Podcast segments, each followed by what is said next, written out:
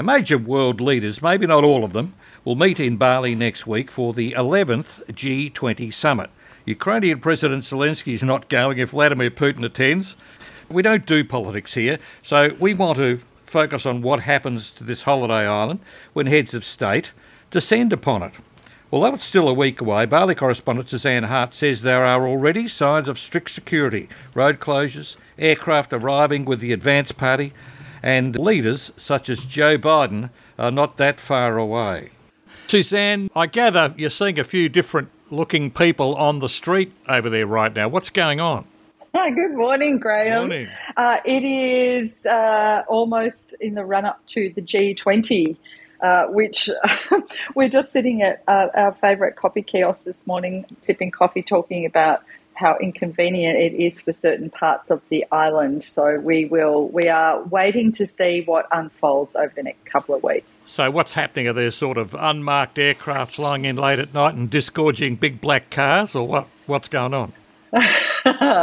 well, the word is the word on the ground is mm. that first of all we've been we've all been given a lot of information about the fact that the roads will be essentially there's a lot of road closures that sit on the day before in the lead up the 14th and the 17th, the day following the right. G20. So the G20 is 15th and 16th. Yeah. Uh, there was talk a few weeks ago in our local newspaper being reported that uh, Bali Airport was very concerned about not being able to accommodate the number of private chartered planes that are coming in uh, because even though we have a, a, a, Nagara Airport is huge, it's a big airport and they extended it uh, a lot for a whole new area where the planes could you know sit nicely waiting to do their thing, mm. but that's they're worried that that's not enough. I've heard that uh, the only one who's allowed to bring all of his cars and multiple planes is Biden, but we'll see how that unfolds. Yeah. So the, there's more than 20 leaders coming, yeah. though. There's always a sort of a group of hangers on, or especially involved oh, extra countries, right?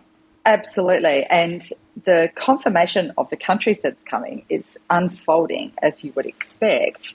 The word is that Ukraine's not coming because Russia's coming. So the word is that Putin's coming, Rob. Is that right? I don't think it. Yeah, I, I, we'll wait and see, shall we? I, I, think anything could change. Well, of course, I reckon anything could change, and it probably will. Yeah, you know? I reckon we'll that'll end up being a game of hide and seek with Biden not wanting to be anywhere near Putin. Oh, it's uh, almost unbelievable to yeah. think that this will actually happen. But but we'll wait and see. Yeah. Down in Nusa Dua, so Nusa Dua is no stranger to hosting big meetings that need to be very secure. And Nusa Dua is perfectly set up for this. They can lock it down so easily. There's an entrance and an exit to the Nusa Dua main area where the, around the whole thing, as I recall when I stayed there years and years ago.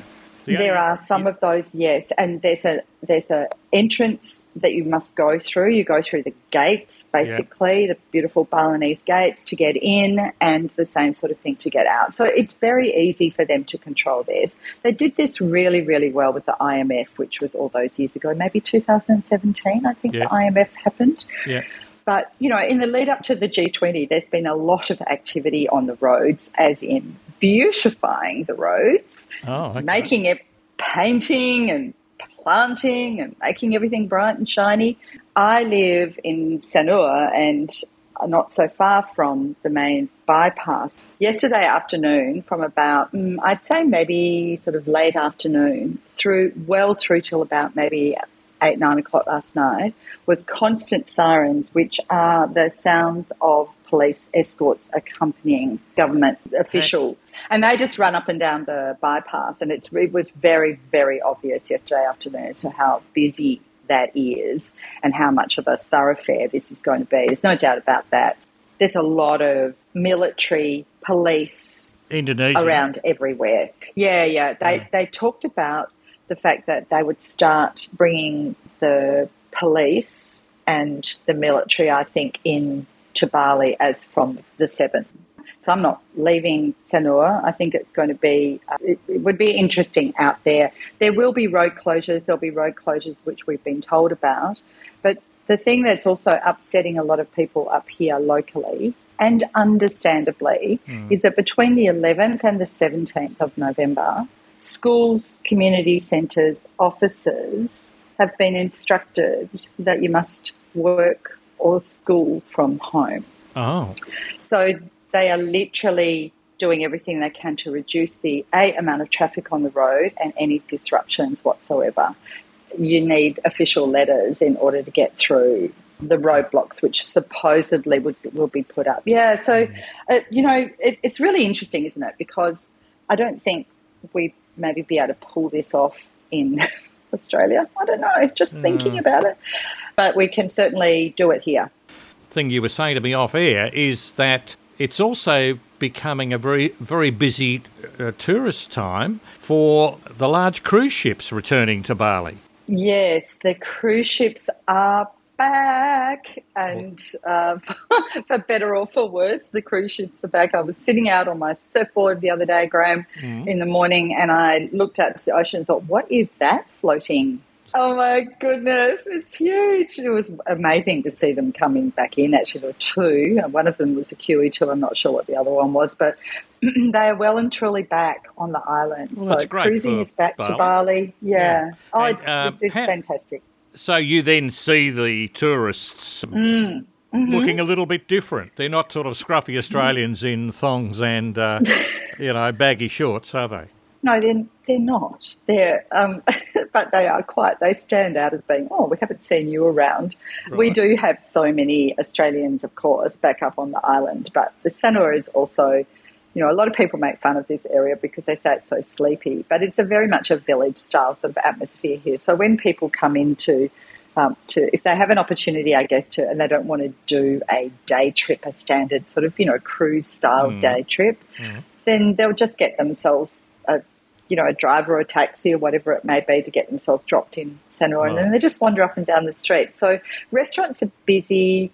You know, it, there's a really nice atmosphere happening here in Sanur at the moment. The restaurants are, you know, really mostly full, and it's beautiful down on the beach at night. There's a lovely breeze coming through. I shouldn't be saying too much actually, because I don't want You don't I don't want want too too many many people to come here. uh, it's just it, look, it's it's so great to see Hmm. this after so many years. It's come back very quickly. There's a lot Oh, of talk good. about what 2023 is going to look like, but we'll get there, shall we? So step by there, step. Yeah, is is there a designated period for the Aussies to go up there? Like I would have thought this is school time back here. Yeah, so uh, so November traditionally is a quieter month That's what I on the have thought. island, and a lot of yeah, a lot of people have been saying that. You know, as you talk to people, um, oh, it's everything, isn't it? From the guys at the coffee shop, that's always a really good barometer to Yeah. how it's looking. Um, is the coffee shops and the you know the breakfast places and and um, the cafes and the warungs, of course, on the beach. Uh, so December, uh, December we'll start to ramp up again, and of course, anything from December through to basically through to February for Australians is a really big. Right. It's, it, you know, of course, because it's over holidays. School holidays. Yeah, we've always traditionally had a lot of Europeans and Americans running away from the cold, of hmm. course, in their part of the world and coming to us. But, you know, then, of course, this is our rainy season. So we have had the most spectacular week of weather. It's been absolutely gorgeous during the day and it's rained at night and then bright, shiny sunshine repeat. So this is, you know, two weeks ago we had floods. Um, Same as us. Almost as, yeah, same Yeah. as you. We And blame we're having Australia good for our weather weather here all now, the time. so we must Yeah, be in the fault. same um, e- Yeah. ecosystem, perhaps. Uh, Yes, well, we get a lot of it. it- Honestly, if it's if the weather is not great in Australia, it very easily is um, mirrored up here. Yeah. But yeah, it's been spectacular. So if you'd come up for the last week or so, you would be very, very happy with what was going on. But so unpredictable. It's early, much earlier in the season to be so wet. right. So we are all sitting back and just seeing what's going to unfold. Of course, you know, I think Absolutely. things are very different. All right. Well, it sounds like I can tell, I can hear the, the happiness in your voice that you're at least back out on the waves because um, you were Yes. you Yes. were muttering under your breath to me last time we spoke about can't catch a bloody wave up here. I may as well be back in Australia. So at least you're out um, out amongst it, even if it's cruise ships you have to uh, fight off for that wave. Absolutely. It's and the season is about to turn around to the right side for me for my break out front. So yeah, it is really a joy to be able to uh, see so much starting to, to really just revive and come back. And there's definitely an energy that comes with an optimism, despite all of this stuff that's going on in the world right now. There's a general optimism here on the island about you know looking forward and looking up. So it's a it's a good place to be right now, Graeme. Sounds like a great note to leave you on, Suzanne. That was Suzanne Hart speaking from Bali with Graeme Kemlo.